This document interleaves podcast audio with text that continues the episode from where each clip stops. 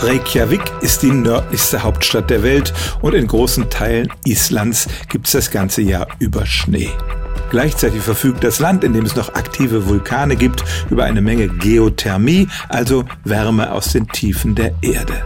Und tatsächlich kann man diese Wärme nicht nur nutzen, um Häuser zu heizen, das machen die Isländer schon lange, sondern auch um die Gehwege eisfrei zu halten. Das funktioniert im Prinzip wie eine Fußbodenheizung. Man verlegt unter den Gehwegplatten Wasserschläuche und durch die lässt man dann Wasser fließen, das zuvor schon Häuser geheizt hat und sich dabei auf 30 Grad abgekühlt hat. Und das reicht aus, um die Gehwege eisfrei zu halten, ohne dass sich die Menschen die Füße verbrennen.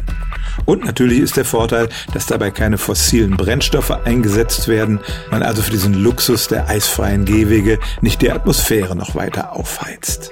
Städte in Kanada und im Norden der USA schauen sich das schon interessiert an, denn auch da sind die Winter kalt und lang. Allerdings ist immer die Frage, hat man denn eine umweltfreundliche Energie zur Verfügung, damit das Ganze nicht eine völlige Verschwendung wird.